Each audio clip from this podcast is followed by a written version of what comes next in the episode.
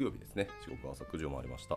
えー、本日から12月ということで、はい、師走ということですね。まあ、皆さん頑張っていきたいと思います。はい、おはようございます。夢のキースこと桑原です。では、えー、本日も朝活を始めていきたいと思います。ちょっと、えー、すみません。朝寝坊してしまってですね、申し訳ないです。起きたら8時50分で、おい、やばいじゃんってなったんで、ちょっとバタバタ準備したんで、ちょっと声も少し枯れてますけど。はい、では、えー、昨日に引き続き、えー、クラスメソッドさんが、えー、出されている AWS リーインベント2022の CEO キーノートで発表された新サービスアップデートのまとめですね、を、えー、だらだらと続き読んでいこうかなと思っております。はい。でも昨日、さらっと前半部分見てたんですけど、前半だけでもかなりホットなものがたくさんあったし、個人的にはかなりテンション上がったものがいっぱいあったので、俺すごく嬉しいなと思いましたね。はい、で今日はそのまま、えーと、続きを読んでいきたいと思いますが、えー、今日で読み切れるのかちょっと自信ないですね。それぐらいなんかホットなもの、かつ楽しく楽しいものがたくさん出てきてたので、あのまた AWS どんどん触ってみたくなりましたね。では、えー、と続いていきましょう。で昨日はですね、えっ、ー、と、セキュリティレイクのところまで、プレビューのプレイとこまで来たような気がしますね。はい、なので続いて今日は、えー、inf2 instance for EC2 プレビューですね。ここから入っていきたいと思います。はい。えー、まあ、インスタンス 4EC2 の新しい版ですかね、が出たそうですね。従来の4倍のスループット、えー、10分の1のレイテンシを兼ね備えた機械学習、えー、推論インスタンスだそうですね。っていうのが出たそうです。えー、速報です。えー、 Inf2 インスタンスが発表されました。えー、どうもイン、re:Invent 現地参加組の、えー、モコアット札幌オフィスという方だそうですね。はい、え、現在開催中の、え、火曜日のキーノートで、え、インフツインスタンスが発表されました。え、インフツインスタンスの発表ということで、え、会場ではそのインフツインスタンスが発表されたときに、まあ、盛り上がったそうですね。で、今日からプレビュー申し込み開始となります。はい。で、 Inf2 は従来の4倍のスループット10分の1のレイテンシーを兼ね備えた機械学習推論インスタンスです。えー、 Inf2 インスタンスというのは、えー、最大 2.3PF ロップスですね。P フロップスか。の、えー、ダウンロードパフォーマンス、えー、385GB のアクセラレータメモリーに、えー、9.8TB per sec の、えー、メモリー帯域を兼ね備えた、えー、インスタンスタイプで、 Inf1 インスタンスと比較して3倍のコンピューティングパフォーマンス、4倍のアクセラレータメモリー、4倍のスループット、10分の1のレイテンシとなっており、小規模なモデルの場合は、 Inf1 よりも優れた価格パフォーマンスで、まあ、利用できますよと。まあ、その Amazon EC2 の、えー、GPU インスタンスと比べて、えー、ワットあたりの効率は最大50%優れたパフォーマンスとなっているということですね。50%削減って本当、 Inf1 何だったんだっていうレベルになるかもしれないですね。でもこれはありがたいし、感動しますね、これ。はいまあ、ちょっと僕は使ってないですけど、数値見るだけでもこれは 確かにインパクトあるなと思いました。で、えっ、ー、と、AWS Neuron SDK を利用することによって、えー、PyTorch だったり、TensorFlow 等の、えー ML フレームワークと比較、えー、連携して数行のコードで、えー、インフツインスタンスに、えー、デプロイすることもできますと。はいえ、まとめ、インフツインスタンス公開により、これまで以上に推論ワークロードにおいて、え、パフォーマンスを出して、なおかつコストを安価に運用できるようになったのではないでしょうかと。AWS Neuron SDK を利用する既存の ML フレームワークを利用した実装を数行でインフツに持っていけるため、試してみる価値は十分にあると思います。え本日からプレビュー申し込み開始ということで、はいまあ、本日ですけども、まあ、現地時間なので、まあ、大体一昨日ぐらいかな。はいえ、プレビューページから、まあ、ぜひ申し込みをってくださいと。はい。現場から以上です。ことでした。はい。いや、なんか、数字だけ見てものすごくインパクトのあるあのインスタンスが発表されたなんてことですね。まあ、その ML 周りの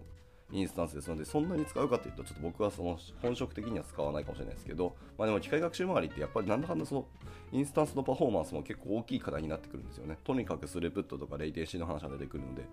それがかなり上がったっていうのはすごく大きいなと思いました。ではこちらも、えっ、ー、と、詳細な記事見ていこうと思います。はい。えー、 re:Invent 2022で新たに発表されたそのハイパフォーマンスコンピューティング HPC 向けに最適化したインスタンスタイプ Hpc6id ですね。6ID というのが発表されました、えー、まずスペックですけども、えーと、多くのゲノム解析ツールで見られるようなその密結合のワークロードシングルノードで処理するような向けの、え、性能になりますと、えー、64CPU コア、えー、 Third Gen Intel Core Ice Lake。で、えーと、1024GB のメモリーで、えーと、200GB パーセックのネットワーク帯域ですね。であと 15.2TB のローカル SSD というところで、まあ、数字見ても結構でかいですね。で VCPU あたりの、えー演算性能を高め、メモリとローカルディスクですね、インスタンスストアの容量を増やしてほしいという要望から生まれたそうですね。で、またインテルのチップを積んでる HPC インスタンスっていうのはその初物になります。ああ、言われてみればそうかもですね。インテルチップ積んでるって聞いたことないかもしれない。で、インテル用に最適化されたライブラリーだったり、えアプリケーションが多いと思いますので、これは結構嬉しいですねと。でちなみに、え既存の、え HBC6A の方ですね、は、6A インスタンスは、え AMD のチップだったそうですね。ああ、でも AMD だったんだ。へえ。で、まあ、実際に動かしてみましたよと。で現在対応リージョンというのは US イースト、まあ、オハイオと、えー US 5部、えークラウドなので、まあ、US ウエストですね、に限定されているそうですけども、はい。で、えっ、と、CPU は物理32コアチップの2枚にだそうだったそうですね。はい。一応、そのグレップスペース CPU.CORS で、えープロック CPU インフォっていうのを見たそうです。で、その相当 -u で、まあ、相当しまして。で、それと CPU コアが、えー、大体32だったそうですね。で、えー、グレップフィジカル .id でプロック CPU インフォを見て、えーパイプの相当 -u でパイプの WC-L で見ると2だったということで、まあ、物理32コアのチップ2枚だったそうですね。はい。まあ、IC、で ISCPU の方がま見やすいかもしれないということで、まあ、ガーッと一応載ってますね。えーインスタンスストア 3.5TB×4 4枚の構成だったそうですね。はい。で、えー読み方がわからないけど、NVMe-CLI コマンドで、確認すると、えー Amazon EC2 NVMe の、えーインスタンスストアレージの文字列というのを確認できましたよと、そうですね。はい、ちょっとこの辺はすみません、僕があんまり、あのーコアなところがわからないので、ふうん、ふーんって感じですけど、まあちょっと紹介だけ読んでいってます。はい、でちなみに言うと、マウントもしてみましたよと。一般的なインスタンスストアの利用方法と同じで、えーございましたよということだそうです。で、えー、と AWS-CLI からもですね、えーとローカルの SSD は4個と確認できたそうです。AWS の EC2 の、えー、describe-instance-types で、なんかいろいろコマンドバーっと、まあ、フィルターとクエリとリージョンみたいな感じをつけて、ガッと投げてみた感じですね。で、やると、えーまあ大体カウント4で、えーサイズ GB が3800で、まあ、タイプ SSD だと、はい、っていうところでした。で、まあ、オンデマンドインスタンスのみ提供で、まあ、スポットインスタンスは提供提供されてないそうですね。RISP にはまあ対応はしてるよというところだそうです。はい。まあ、いろいろコマンド叩いて、いろいろ見えたそうですね。まだあとインスタンスなので、まあ、その、SSH で入って、まあ、その辺いろいろコマンド叩けるというところで、まあ、そう今回はこうやって見ていただいたらしいですね。はい。まあ、終わりに AWS のそのパラレルクラスターに組み込めるみたいらしいので、えークラスター環境でも使ってみたいですねと。まあ、だけど、シングルノードでハイスペックなので、まあ、EC2 インスタンス単体でも十分活用できそうですというところで、えーこの記事は締められておりました。まあ、なんか、スペックに見るだけで十分確かに単発だけで動きそうな気がするので、まあ、クラスター組めばもっともっとあの楽しいことできるんでしょうけど、一発でもこれだけ出るじゃんっていうのを楽しむのも全然いいかもしれないなと思ってますね。はい。まあなんか、EC2 とかインスタンス向けのところで発表っていうのもなかなか新しい、ホットな話題なので、またなんでしょうね、社内の方でいろんな人たちがこれを使うかみたいな話題が、 Slack で飛び交うような気がちょっと僕はしました。というところで、じゃあ続いていきましょう。えー AWS SimSpace Weaver ですね。はい、でこれまで多大なコストが発生していた、えー大規模なリアルタイム空間シミュレーションというのを、えー複数の Amazon EC2 インスタンスにわたり、まあ、実行できる新しいコンピューティングサービス。なんか結構 EC2 周りのところ結構手こ入れした感じはしますね。この3つのサービスのリリースを見る限りはですけど。はい、では、えっと、詳細記事見ていきましょう。えーアダム、えーセレブスキーのキーノートで群衆シミュレーションのための AWS SIM スペース Weaver が、えー発表されましたよということそうです。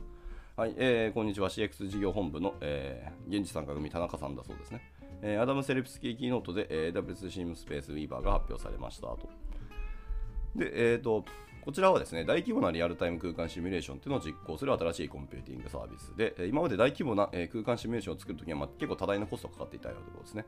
で、この AWS SimSpace Weaver を使用すると、複数の Amazon EC2 インスタンスにわたって、まあ、大規模にシミュレーションを実行できます。で以下のシミュレーションで、活躍するでしょうというところで、まあ、大体、4つ、5つぐらいですね。まあ、大規模なイベントを企画している場合とか、え新しいスタジアムのようなインフラを構築する場合、もしくは車両だったり、まあ、住民だったり、えーその他のオブジェクトを備えたスマートシティのシミュレーションだったりとか、なのなので、まあ、実行できるんじゃないの？というところですね。で、AWS SimSpace Weaver を、えー要求された数の、えー EC2 インスタンスを自動的に、えプロビジョニングし、それらをネットワークして、え分散クラスター全体で、え同期されたシミュレーション時間というのを維持してくれるそうです。で、Amazon EC2 インスタンスの間で、えデータレプリケーションと、えオブジェクト転送の複雑さを管理することで、ま、よりコンテンツの開発に時間を使うことができるようになりますと。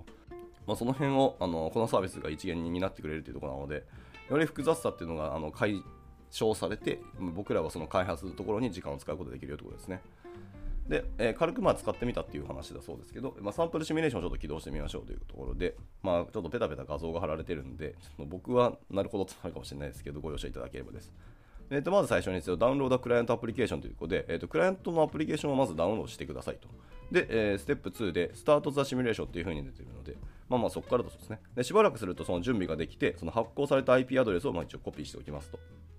で、えー回答した、えーサンプルクライアントの場所に移動して、えー、Unreal Client.exe っていうのが出てくるので、それを、えーと実行します。ただし、Windows のみだそうです。えへへ、嫌だな。Mac 使えないの？で、えーと IP アドレスと,、えーとポートの値をコピーして、えー、Unreal Client のテキストフィールドに貼り付けます。ああ、Windows のみはそういうことをしてってことかな？多分 .exe は普通に動くよ。で、あとは利用可能リージョンですけども、今回のこのサービスは結構リージョン多いですが、日本あの東京リージョンも入ってないですね。はいまあ、オハイオと、えーバージニア北部、オレゴン、えーシンガポール、えーシドニー、アイルランド、フランクフルト、ストックホルムというところですね。残念ながらシンガポール、シドニーがアジアの中に入ってるけど、東京はなかったということでした。うん、なんかまあ悔しいというか、なんというかですけど。でも日本でもこれ結構使われるものは使われるんじゃないかなという気はしますけど、どうなんだろうね。うん。まあ、結果、日本が外されたということだそうですけど、まあまあ時間を待つしかないですね、これは。はい、で自分の環境ではその Windows 環境がすぐに用意できなかったので起動までできなかったっていうのを見るとやはり Mac 動くのかな。はいまあ、Windows インスタンス立てられればいいことをいいことに後から教えてもらいましたと。で実際に使ってみたブログを書かれた方もいますので、まあ、そっちを見ていただいてもいいと思いますと。はいまあ、車両のシミュレーションでもできるところなので、いろいろ使ってみた系の発表が出るのが結構楽しみですよってことで、この記事は締められてます。はい、で同じクラスメソッドさんですけど、まあ、別の方が、えー、Amazon Sim Space Weaver を、えー実際に動かしてみたよっていう記事を書かれてますね。これ、昨日触った感じですね。はいまあ、記事自体も、えーそんなに長くないので、じゃあささっと読んでいきましょうかね、これも。はいまあ、まず、ゲットスターティットから始めてみますと。で、とりあえず東京リージョンがなかったので、今回はバージニア北部っていうあのベタなところからやりますと。で、えークライアントアプリケーションをダウンロードして、えー Windows 用のもののみ配布されてるので、そこが注意だということだそうです。まあ、ZIP ファイルからダウンロードして、ZIP ファイル展開して、まあ、ファイル名が、えー、SimSpace Weaver Unreal Client なので、えー Unreal Engine 5で開発されたもののようだそうです。で、えー SimSpace Weaver はなんか Unity にも対応してるらしいですね。へで、シミュレーション環境の構築で、まあ、構築をしますと。えースタートシミュレーターボタンがあるので、えーそのシミュレーション環境がまあ構築されますと。えー1時間 6, 6ドル程度かかるそうですね。はい。で、構築にしばらく、まあ、全部で5分ぐらいかかるんで、とりあえず待ちましょうと。で、えスタートクロックの項目が、えー緑色のチェックになったら、まあ、スタートできます。で、さらに IP アドレスを確認していきますと、えー、シムスペースウィーバーのデモサーバーの IP アドレスとポート番号が表示されるので、まあ、それをとりあえずメモしています。まあ、後ほどクライアントアプリの方に入力しなきゃいけないということだそうですね。えークライアントを起動して、えーまあ、さっきの .exe ですね、起動します。まあ、環境によっては XAudio2.7 がインストールされていないなどのエラーは表示される可能性がありますが、まあ、無視基本無視していいよと。で、アプリを起動すると、えー、Unreal Engine ユーザーには見覚えがある、えー何もない平原というのが出てきますと。はいはい。で、左下にはその IP アドレスとポート番号入力テキストボックスがあるので、まあ、クロクしえクリックした後に先ほどメモしたアドレスとポート番号を入力してエンターを押すと、なんかそれっぽい、えーシミュレーションが出て出てくると。なんか様々な色ですね、カラーがいろんな色の、えーボックスっていうのがとりあえず出てくると。で、そのボックスの間を弾が移動する様子が見えますと。はい、これがまデフォルトの画面っぽいですね。で、マウスカーソル移動させることで、もうカメラの向きを切り替えたりもできますと。はい。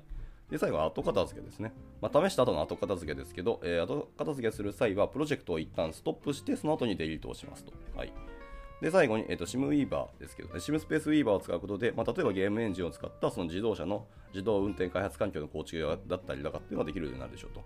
あいわゆるその群衆シミュレーションっていうのはゲームにもよく活用されるんで、まあ、ゲーム系の会社でも使われるんじゃないかなというところでした。以上、えー AWS シムスペースウィーバーってものでした。これは、これでちょっと、なんか触ってみたくなりますね。そういういわゆる 3D 系とかシムスペース的なものを、僕はアプリケーションで作ったことないし、遊んだこともないんですけど、やっぱりこうやって画像を満たせられると、やっぱ 3D 周りのところがそんだけサクッといけるようになるっていうんであれば、やっぱ気にはなりますが、ちょっと Windows を僕は持ってないので、残念ながらちょっと諦めて、Mac 対応するのを待とうかなって感じです。はい。では続いて、えー Amazon Connect ML ドリブンですね。はい。えー、Amazon Connect で機械学習を利用した、えー、予測、えー、要因管理、スケジューリング可能になる新機能が一般提供開始になりましたよということです。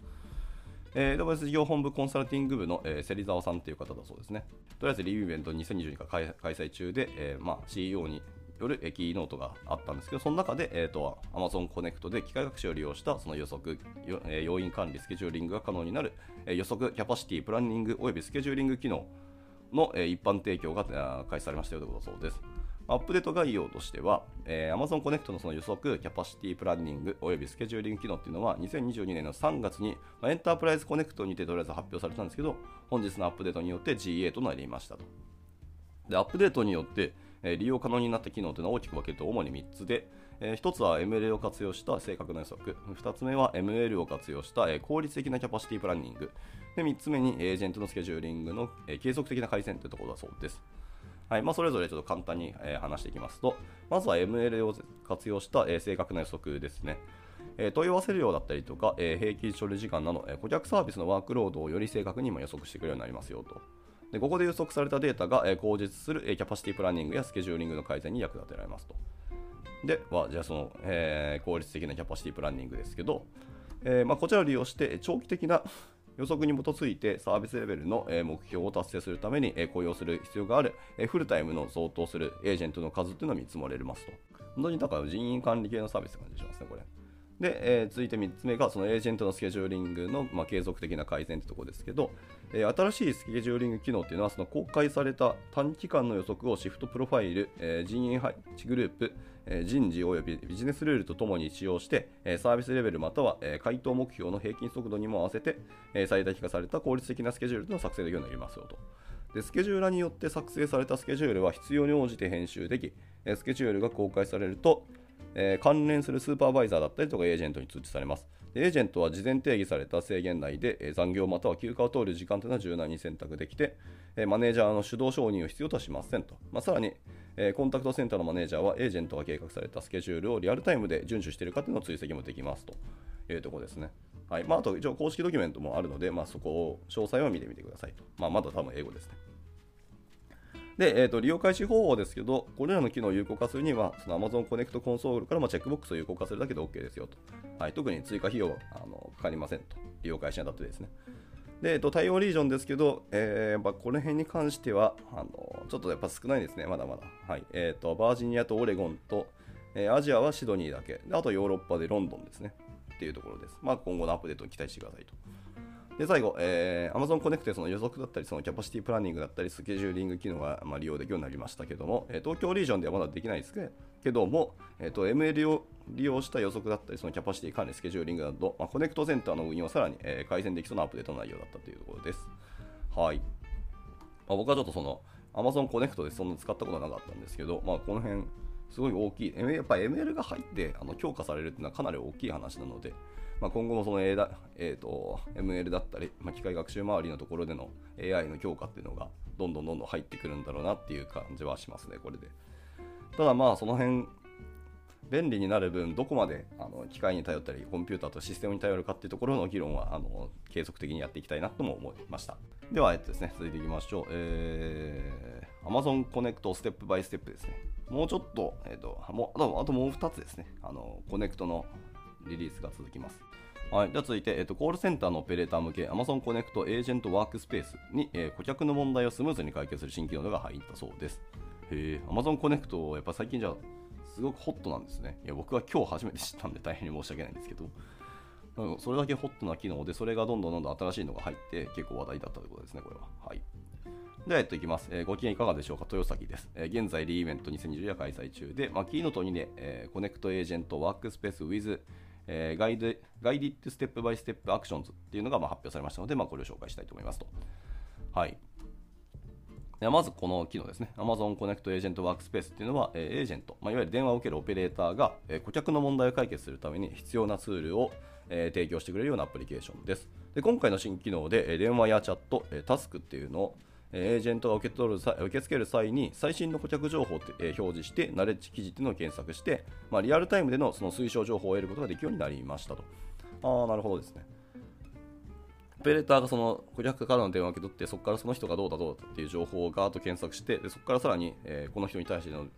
提案だったりなんだって、まあ、その内容によるかもしれないですけど、っていうところを、えー、と探さなきゃいけないんですけど、それをよりリアルタイム、かつ早くあの検索して表示することができるようになったので、これはかなり美味しいんじゃないですかね。そのオペレーション周りのお仕事をしている会社としてはすごく美味しいんじゃないかなと思いました。で、えーと、Amazon Connect の、えー、コールフローを作るときと同様に、えー、ノーコード、ドラッグドロップでそのエージェント用のカスタムワークフローだったりとか、えーと、ステップバイステップで、えー、ガイドを作成することができますと。でまた、えー、コンタクトフローではどのような条件でエージェントにガイドを表示するかっていうのも指定することができます。で、エージェントがガイドを選択すると、Amazon Connect エージェントワークスペースというのは、そのエージェントが顧客の問題を解決するために利用できる情報と、ワンクリックの操作っていうのは Amazon Connect とサードパーティーの両方のアプリケーションに提供されますよと。えー、サードパーティーもちゃんと対応してるんですね。はいはい、で最後に、えー、コールセンターの、えー、対応品質の標準化だったり、えー、対応時間の削減に効果を発揮しそうだなというふうには感じました。で現在、えー、サービスはプレビューで AWS マネジメントコンソールからも申請することができるようになってますというとこです。現地から以上ですということでした。まあ、あの GA になってるのは分かったんですけど、えー、とこれもうすでに全リージョンで使えるってことかな。すでに使われている、リリースされているものの、まあ、追加とかアップデートになってるから全然問題ないってことかな、これは。はい。ただ一応、過去プレビューになっているので、まあ、完全なる GA じゃない気はしますので、まあその辺は試してみたい方は全然試してみてくださいということでした。まあ、あの使われている方々はちょっと使ってみてください。なんか新しくどんどんどんどんあのリニューアルされてますよということです。では続いて、えー、もう1個ですね、Amazon Connect の、えー、リリースです。えー、Amazon Connect Contact Lens with、エー、Agent Performance Management だそうです。はい、今が名前からするとそんな感じの気がしますけど、またその管理向け用のサービスだそうですね、これは。 Connect と Contact Lens for Amazon Connect によって、えーと、エージェントのパフォーマンスの評価フォームというのを追加され、え、よりエージェントの管理が、えー、管理しやすくなりましたよということです。はい、おはようございます。森田さんという方が、えー、この記事書かれています。えー、開催中の re:Invent 2022で、えー、先ほどコネ、えー、コネコンタクトレンズ for Amazon コネクトについて新機能が発表されましたというところです。で、えー、 Contact Lens with Agent Performance Management というのが今回の新しいもので、えーまあ、タイトルがそういうタイトルだったそうですけども、まあ、機能としては、そのコンタクトレンズ for Amazon Connect へのエージェント評価用フォームの追加が行われましたということです。まあ、単に UI、UI として、え、フォームの追加がされたというだけではなくて、この評価フォームを利用することで、え、エージェントのその会話内容だったりとか、評価だったりとかっていうのを、え、機械学習を用いたスコアリング機能なども利用可能になりますよと。で、まあ、実際にスコアリングした時の様子とかは、あの別のリンク先の画像とか、あの記事のリンクが貼られてるんで、まあ、そっちを見てみてくださいと。で、こっちの方は結構綺麗にまとまってるので、本記事としてはそこまであの詳しくは言及しないということでした。で、まあ、まとめです。えー、発表タイトルにのあるように、えー、より管理者がエージェントの管理がしやすくなるような機能となっています。まあ、現在、その Amazon Connect で、えー、コールセンターを構築しているユーザーにとっては、まあ、試す価値のある機能だというような感じました。まあでまだ現在はプレビュー版ですけど、えー、コンタクトレンズがすでに利用可能な、まあ、全てのリージョンで適用なので、まあ、試してみていかがでしょうかということでございます。まあ、まあ、今更ですけど、やっぱりそのキーノートの記事ですので、まあ、そのキーノートバーっと聞いて、とりあえずそれをガッと記事にしたっていう感じの、まあ、記事なので、一個一個はやっぱり薄かったりしますけど、まあ、なんかなんか紹介だけされてるだけでもすごくありがたいですね、やっぱりね。はいあとはやっぱ Amazon Connect、まあ、それだけそのエージェントの、えー、活用したビジネスをされている会社さんって、まあ、方も海外は本当多いんでしょうねと思うので、この辺がすごく需要が高いんだなっていうのはつくづく今あの感じておりましたし、なかなかそのコールセンターだったりエージェントを使うあのビジネスっていうのは、まあ、そう簡単にはなくならんっていうこともこれを見ながらよく分かりました。はい、では続いて、えー、AWS サプライチェーンっていうものですね。はい。サプライチェーンの可視性というのを、向上させて、インサイトを提供する、ハイレベルな機械学習を搭載した、え SARS ツールになりますよということそうです。えー、ちょっと遅い。はい、来ました。えー、AWS Supply Chain が、発表されましたということで、えー、データアナリティクス事業本部、えー、機械学習チームの中村さんという方だそうです。えー、今、その re:Invent 2022に参加し、現地でそのキーノートセッションを見てるんですけど、ここではそのサプライチェーンというものの紹介をしたいと思いますと。でサプライチェーンのその可視性度を向上させて、そのインサイトを提供するハイレベルな ML を搭載した SARS ツールのようだそうですね。まあ、公式アナウンスでは、まあ、以下のように紹介されてますので、まあ、記事のリンクが貼られています。ちょっと英語なので今回は割愛します。で、えっと、公式ページですけど、はい、公式ページも以下のように出てますよと。えーまあ、AWS Supply Chain is a cloud-based application that、uh, unifies data, provides ML-powered actionable というありますね。あとは Insights and offers built-in contextual コラボレーションということができるそうです。まあ、概要としてましてしましては、えー、以下のような機能を持ってますと。はい、え1つ目は、えプラットフォーム変更だったり、初期ライセンスの費用だったり、え長期的なコミットメントなしに、えサプライチェーンを全体の活性を、え迅速にやることができますというのが1つ目。で2つ目はその体、え機械学習の ML を活用した、え実用的な洞察によってサプライチェーンに関するより多くの情報に基づいた意思決定を行うことができます。で3つ目ですね。えコンテクスチュアルチャットと、メッセージングを使用してチームの間でコラボレーションを行い、問題を迅速に解決することで、ま、エラーを削減していますと。で最後4つ目ですね。え過剰在庫だったり在庫切れのリスクっていうのを軽減して顧客体験を向上させるともに、え過剰在庫のコストを削減していきますよと。で、まあ、機械学習の部分については、えー、Amazon.com の約30年にわたるサプライチェーンの経験に基づいて、えー、事前に学習した機械学習モデルを使用して、えー、ERP およびサプライチェーン管理システムから、えー、データを理解し、えー、抽出、集約をしますとで。その情報をリアルタイムに視覚化して、各拠点における、えー、現在の在庫と選択、そして数量を、えー、強調表示してくれるようになりますと。まあ、ここでかいですよね、やっぱり30年分のサプライチェーンの データとか経験が裏にあるっていうのは、さらやっぱ Amazon ならではって感じがしますよね、これ。はい。でこれらの機械学習による、え、洞察や、え、可視化の結果っていうのをその在庫管理者だったり、えー、需要計画者だったりとかおよびサプライチェーンリーダーというのが確認してアラートを、受信した際に、対策を講じることができます。でまた AWS サプライチェーンというのは、リスクが特定されると、リスクの解決率だったり、え施設間の距離だったりサステナビリティへの影響に基づいて、え拠点間の在庫移動などの推奨アクションを自動的に提供することも可能なようです。まあ、上記のようにえー、推奨アクションの提供以外にも、えー、サマドロンサプライチェーンにも組み込まれたコラボレーションツールによって、えー、チーム間の調整も容易にして、えー、解決策を実行できるようになりますよと。で、えー、現在使用可能なリージョンですけども、えーまあ、バージニア北部、オレゴン、フランクフルトで、まあ、プレビュー版を提供していて、まあ、その他のリージョンではまだできてないので、まあ、近日中に開始する予定だということは言ってたそうですね。はい、では最後まとめですけど、まあ、AWS サプライチェーンというのは機械学習によって、えー、洞察をフルに活かしたサプライチェーン向けの、えー、ワンストップなサービスとなっている印象を受けました。まあ、機能が多いので、まあ、詳細についてまた分かったら詳細書きたいと思いますということで、まあ、本記は締められておりました。まあ、機能確かに多そうですもんね。あのー、概要のところを見てる限りでも、かなりいろんなあのパターンの、えー、機能概要というのを持っているので、まあ、この辺を後ほどちゃんとしっかり触って、まあ、記事書いてくださるってことなので、まあ、それをちょっと待ちたいと思いますね。それだけでも顧客体験を上げたりとか、やっぱ機械学習周りというを活用した、あの意思決定を行うことができるというのはかなり大きいなと思うので、より、まあ、今後僕らがその気づいてなかったり、あの認識できてなかったところをしっかりデータをベースに可視化してくれるというのが今後はもっともっとあの需要が高まっていくんだろうなとはすごく感じました。ではですね、えー、残り、どうしようかな、あと1、2、3、えー、あと3つか。3つなので、ちょっと時間オーバーしたけど、も走り切っちゃうと思いますね。はい。では行きましょう。続いて、えー、AWS クリーンルームズっていうのが、えー、次のリリースだそうですね。はい。えー、データアナリティクス事業本部の増鈴さんという方だそうです。えーまあ、開催中のリーミット2022の2の、えー、キーノートにて、えー、AWS クリーンルームズ、まあ、各個プレビューの発表がありましたと。で、これは何かっていうと、数分で安全に顧客データを扱うためのデータクリーンルームというのを作成して、AWS にアクセスできる他の企業のメンバーとコラボレーションして、顧客データの分析を行うことができますと。で、AWS クリーンルームズは、クエリの制御だったり、出力制御だったり、ロギングなど、プライバシー強化に関する制御を幅広くサポートしていて、企業はクリーンルームのユーザーが実行するクエリにかける制限というのをカスタマイズすることができます。でこの機能によって、えまあ、広告及びマーケティング担当者というのは個人情報を保護しつつ、え安全に自らの活動に必要なデータを活用することができますよと。なるほどね。あ、そっちに活用できるものなんですね。で、え、開発者もこれまで数ヶ月間から数,、えー、数週間から数ヶ月程度かかっていたであろう機能の開発を、まあ、このサービスを使うことによって数分程度から、まあ、非常に短い時間であの実現できるというお話だそうですね。はいまずどういうあのビジネスモデルとかユースケースなのかっていうかっていうのを、あの状況によるかもしれないですけど、まあ、カチッと余ったときは、まあ、こいつらで、えー、このサービスを使うことで、あのサクッと作ることができるということですね。はいまあ、より詳細なことについては、あの以下の別のブログですね。はいまあ、英語のブログですけど、あるので、そっちを見てみてくださいと。で、最後ですね、AWS で様々なデータソースからのその個人情報を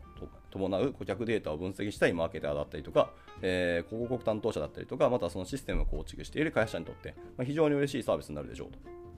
で、詳細やそのどのようなユースケースを使えるかというのはやっぱり続報を書きたいということで、僕もその続報を待ちたいと思いました。はい。続いて、えー、Amazon Omics っていうですね、新サービスだそうです。えー、現在開催中のリミット2022で、えー、キーノートの中でその Amazon Omics というのが発表されましたよというところです。で、この Omics とは何かっていうと、ヘルスケアとか、ライフサイエンスの領域で使われる言葉だそうですね。えー、で生物学的なデータについての研究を指すことだそうですでいわゆるそのゲノム情報等を使った病気とか治療の研究ですね。で、Amazon、Amazon Mix はその Mix データの分析に最適化したサービスで、まあ、データを保存、クエリ、分析することで、研究をさらに進めるものと求め、えー、進めるものとのことでした。で、主な特徴は以下の3つで、オミックスに最適化された、えー、オブジェクトストレージと、えー、バイオインフォマティクスワークフロー用のコンピューティングと、えー、バリアント分析用に最適化されたデータストアということでした。えー、これはでもさやっぱり医療関係周りのところですよね、これは。のデータに基づくなんちゃらかんちゃらっていうところが使われるので、これはこれでまたなんか、Amazon がその辺の新しい領域に入ってくるんですね。で、まあ、本サービスは以下のリージョンでもうすでに即日利用可能だって言ってますけど、えー、バージニア北部とオレゴンと、えー、アイルランド、ロンドン、フランクフルト、あとシンガポールですね。残念ながら東京リージョンはなかったってことですけど、はい。いや、でも東京リージョンこれ欲しいと思うし、えー、まあ、医療関係の EC、EC じゃないですね、まあ、EC だったりとか、ウェブサービスでやってる会社さん、日本にもたくさんあるので、まあ、その会社さんもこれ使うんじゃないかなっていうので、できれば東京リージョン欲しいなと思いますね。はい。で、最後に、まあ、一般に使われるサービスはもちろんなさそうですけども、このようなサービスが提供されることで、まあ、医療だったりヘルスケア領域がさらに進歩するような気がするんで、まあ、それにあの貢献すると素晴らしいですねっていうので、この記事は締められておりました。はい。もう本当に全く同じことを思ってますし、日本の医療技術レベルっていうのはすごく高いので、ここはなんかやっぱ東京リージョン早く出てほしいなと思ったりしてますね。では、えー、ラストです。えー、ラストは、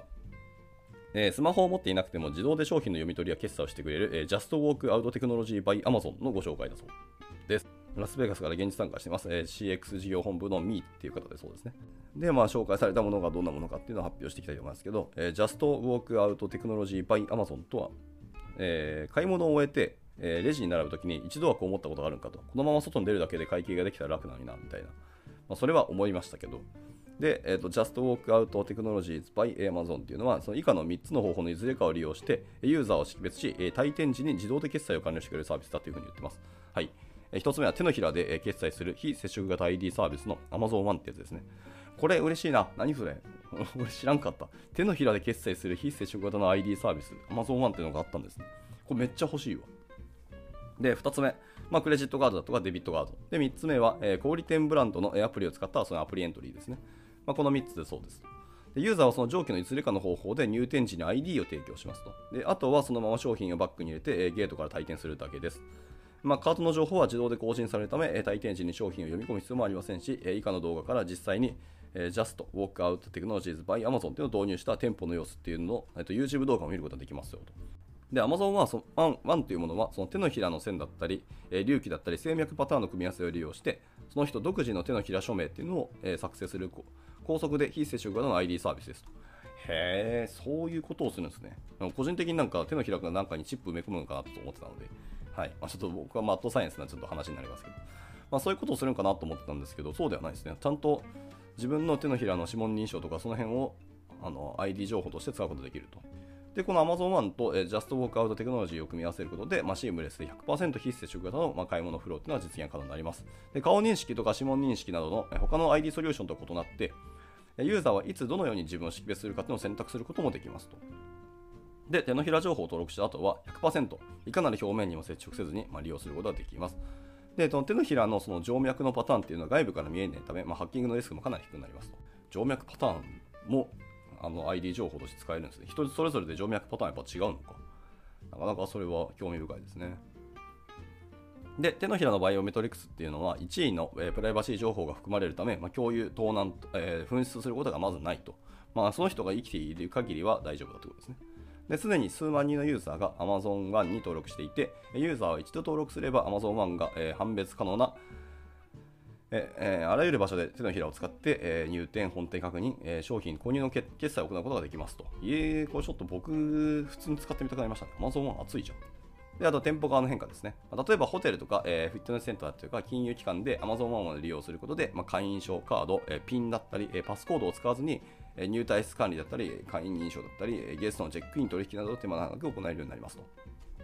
で、まあ、自動で決済完了するため、え店舗スタッフは商品を読み込んだりして、え会計をしていた時間っていうのを顧客サービスに費やすことができるようになります。まあ、以上、完結とありますけど、えー Just Walk Out Technologies by Amazon についてまあご紹介しました。新しいま関連情報見つかったらまた記事更新していこうと思いますということで、本記事締められておりました。